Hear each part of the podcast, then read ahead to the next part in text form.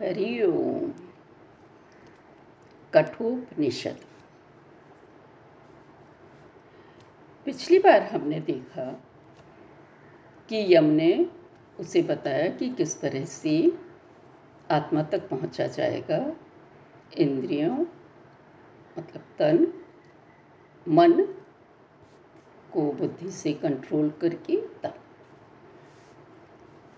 पर प्रश्न उठता है कि ईश्वर ने ही तो ये सब बनाया है। तो इनका कोई उपयोग नहीं क्या?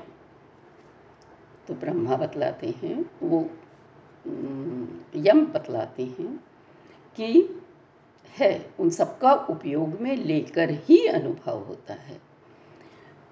ब्रह्मा ने इंद्रियाँ बनाई, बाह्य जगत अनुभव होवे उसमें ही उलझा मानव अंतर आत्मा देखे कैसी? अगर उनमें उलझा रहा। कुछ धीर ज्ञानी, परंतु अमृत तत्व पाने के इच्छुक होते हैं। अंतस और घुमा इंद्रिय को आत्मा से मिल लेते हैं। केवल बाहरी आँखें नहीं, आँखें कान, नाक नहीं होते हैं हम अंदर से भी पता कर लेते हैं। कैसे? जो अंधे, जिनको आँखें नहीं, अंधे नहीं होते, दृष्टि नहीं है या बहरी हैं, वो भी किस तरह से अनुभव कर लेते हैं? इसी तरह से हम अंदर की ओर उन इंद्रियों को घुमा लें तो आत्मा से मिल लेते हैं। ये उनका उपयोग है। जल तप से भी पूर्व रहा जो, स्थित है हृदय गुफा ही में।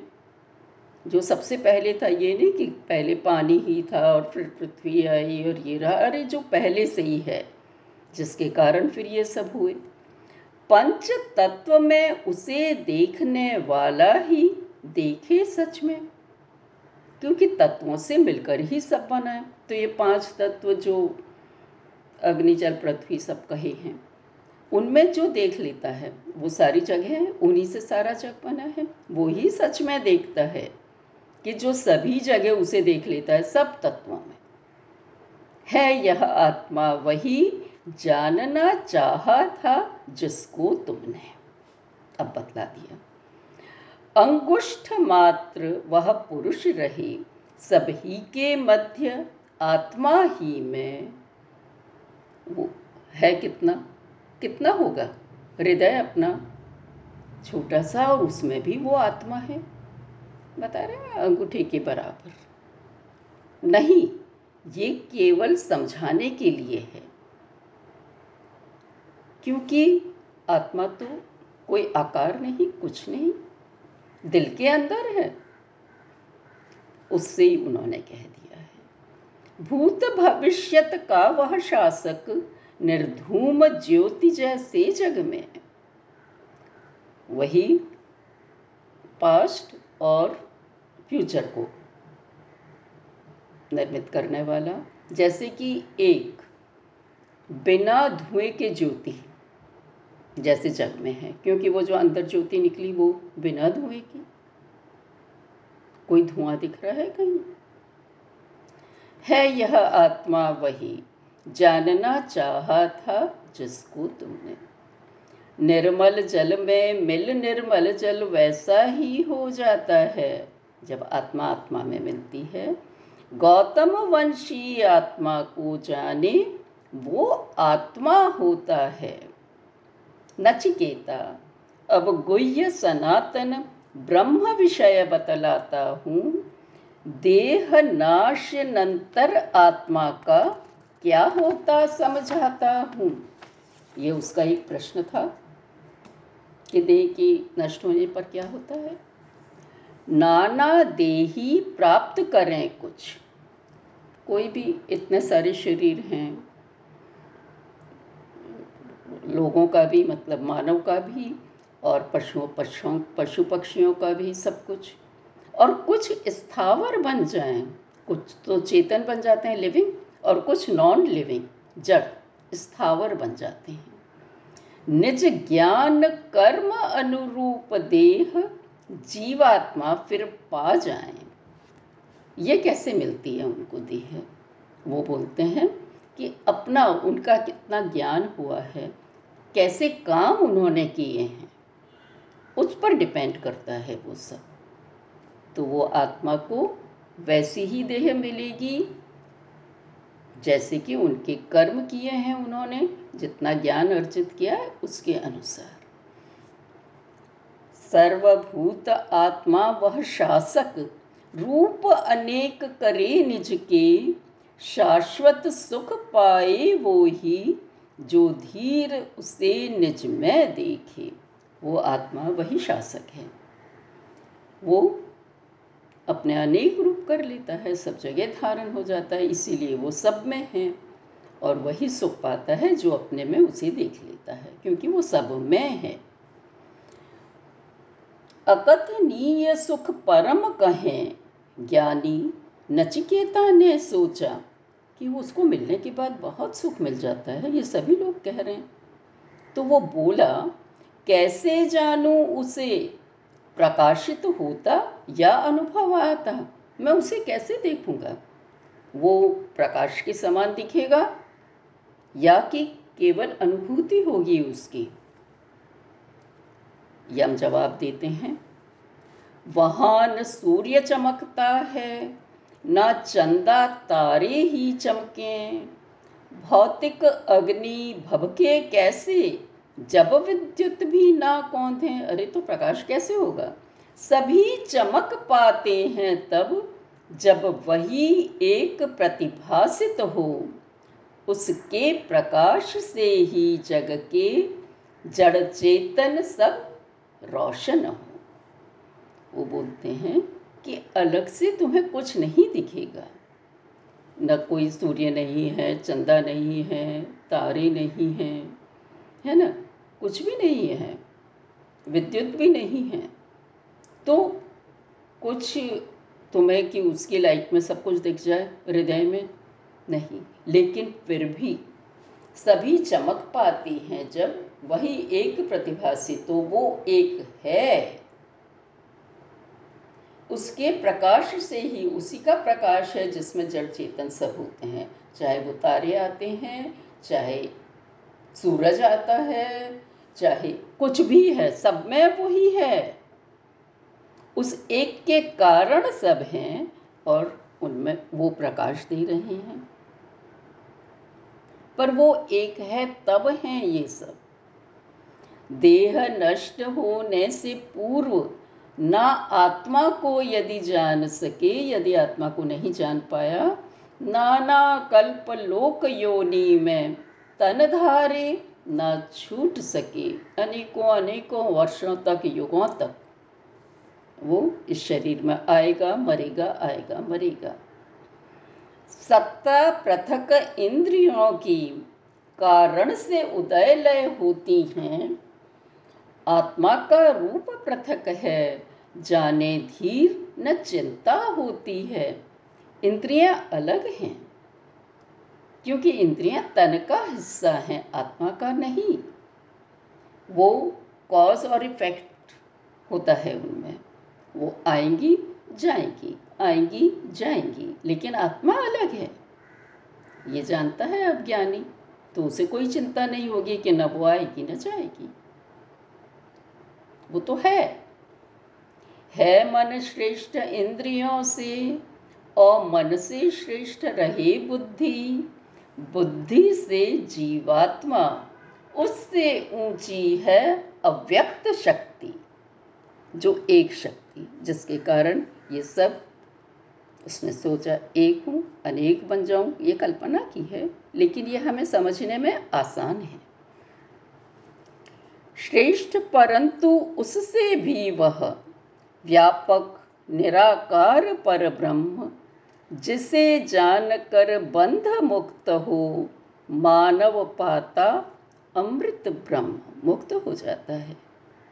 कोई बंधन नहीं रहती, न ज्ञान का, न अज्ञान का। जब आकार नहीं तो कोई देख सके ना आँखों से, हृदय बुद्धि मन से खुलते पट, जो जाने वह अमर बने।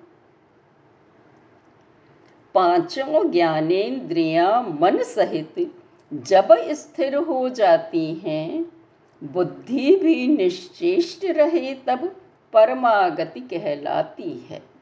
तन मन दोनों ही जब स्थिर हो गए। हृदय स्थित सब इच्छाओं से जब वह पाए छुटकारा, हुए अमर मर्त्य वह ही तब यही ब्रह्म को पा जाता जीते जी, यही ब्रह्म को पा लेता है। जब इच्छाओं से छूट जाता है, कोई इच्छा ही नहीं रही। वो खुद ही ब्रह्म है, जान लिया। जब संपूर्ण ग्रंथियाँ दिल की भली भांति खुल जाती हैं, मर्त्य अमर तब हो जाता। उपदेश सनातन यह ही है। अब वो थोड़ा सा आगे ये समझाते हैं, जब कोई ग्रंथि दिल में नहीं रहे, हृदय में, हम कई बात अपने दिल पर ले लेते हैं, छपा लेते हैं, ये कर देते हैं, वो कर देते हैं, वो इकट्ठी होती जाती हैं। मानव के इस हृदय तल में एक कसौ, एक नाड़ी रहती ऊर्ध्व गमन कर मूर्धा को पर केवल एक छेद पाती अमरत्व प्राप्त करवाए नर को पाई शक्ति सुषुम्ना ने। जगलिप्त नाड़ियाँ अन्य उसे पर घुमा रही हैं चक्कर में।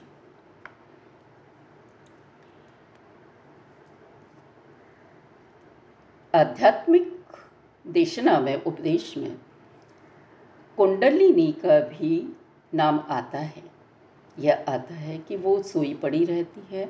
लेकिन जब हम उसे जगा देते हैं, जब हृदय में वो ग्रंथियाँ फूटती हैं, वो नीचे से ऊपर जाती हैं। ऊपर जाके हमारी शीर्ष कपाल को, जो इन्होंने पहले बताया कि शीर्ष कपाल तक एक ही पहुँच पाती है, वो है सुषुम्ना नाड़ी, जो कि हमारी रीढ़ की हड्डी में सबसे नीचे और धीमे धीमे षट चक्रों को प्राप्त करती पार करती है वो। मूल चक्र, अधिष्ठान चक्र और ये सारे चक्र, जो छह चक्र शरीर में अलग अलग जगह हैं, जहाँ की ये कुंडली मार के बैठी है कुंडलिनी क्योंकि सुषुम्ना नाड़ी को एक रूप दिया है कि वो कुंडली मारकर एक सांप की तरह बैठी है।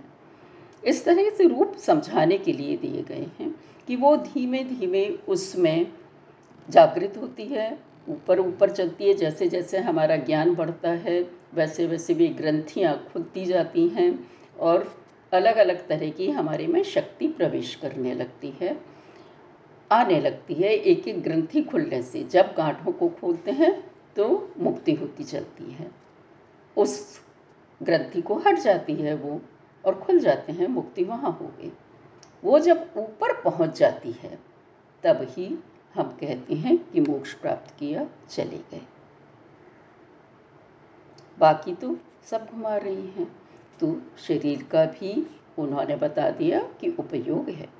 जगलिप्त नाड़ियाँ अन्य उसे पर घुमा रही हैं चक्कर में। अंगुष्ठ मात्र वह अंतर्यामी। सब जन के दिल में बैठे, दिल में बैठा है वो अंगूठी के बराबर का।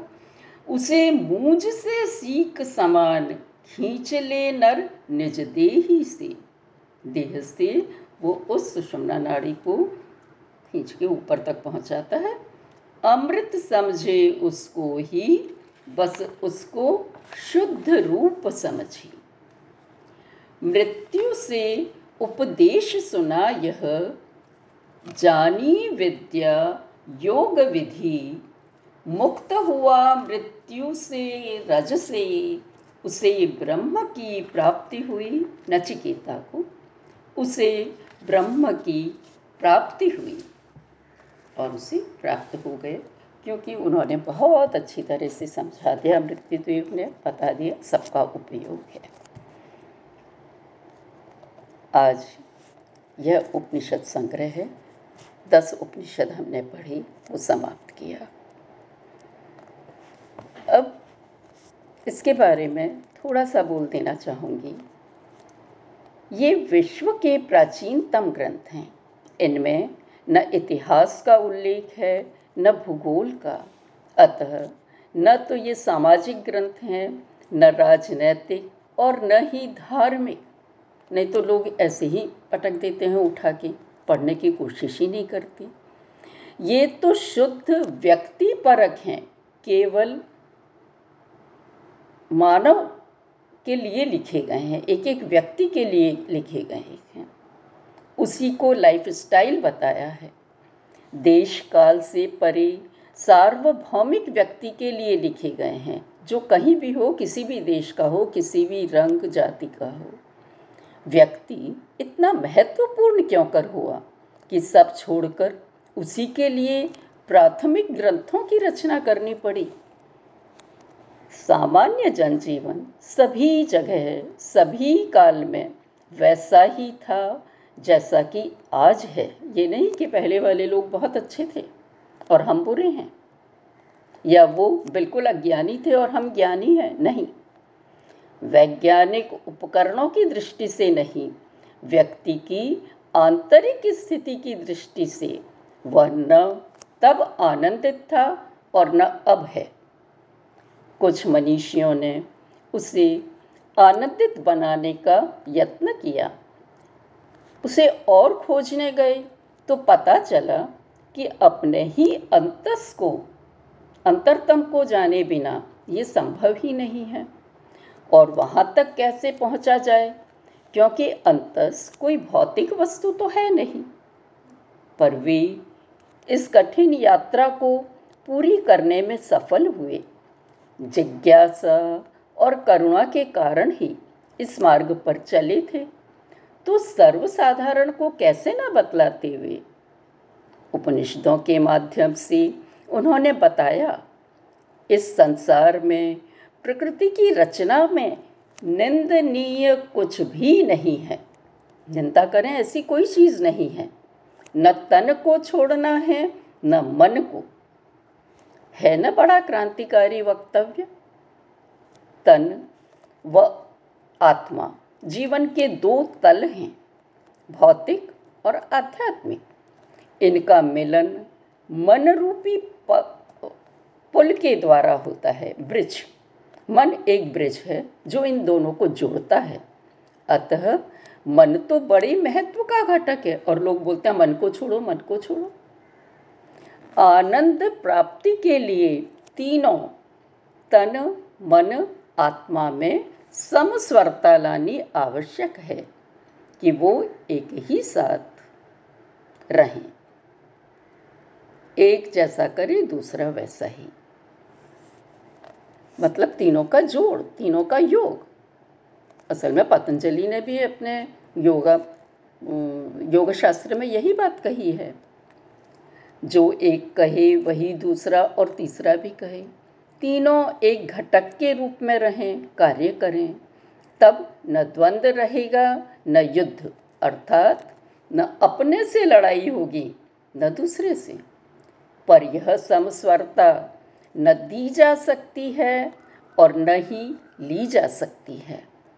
इसमें तो किसी बाहरी उपकरण का और न व्यक्ति का सहयोग भी नहीं लेना होता। तभी देश काल धर्म, जाति की सीमाओं से परे मानव मात्र के लिए उपनिषदों के ऋषियों की घोषणा है। अंत शरीर की गुहा मध्य रहता नित एक अजन्मा। और उसी को जानने के लिए वो कहते हैं सब अंतस में देव दिव्य, चाहे वो कोई हम समझते हैं जिनको पापी उनमें हो कि पुण्य किसी में भी हो, हर किसी में अच्छा बुरा, छोटा, बड़ा, सब में। सब अंतस में देव दिव्य, नारायण, वो हत पापात्मा, जो सब चीज़ों का, जो जिनको हम समझते हैं, पाप। पाप मतलब या जिसको हम जान नहीं पा रहे हैं, अजाना है, वो सब में बस रहा है, वही आत्मा। वही आत्मा सब में है, जो हमारे अज्ञान का निराकरण कर देती है और हमको अपने आप से परिचित करवा देती है। अब हम पर निर्भर है, हम इन उपदेशों से कितना सीख पाते हैं। हम व्यर्थ के वाद विवाद में न पढ़कर केवल इस पर अमल करने लगें। बहुत हो जाएगा। एक सूत्र को भी कर लिया हमने हृदयंगम। बस, बहुत। धन्यवाद। इतना ही।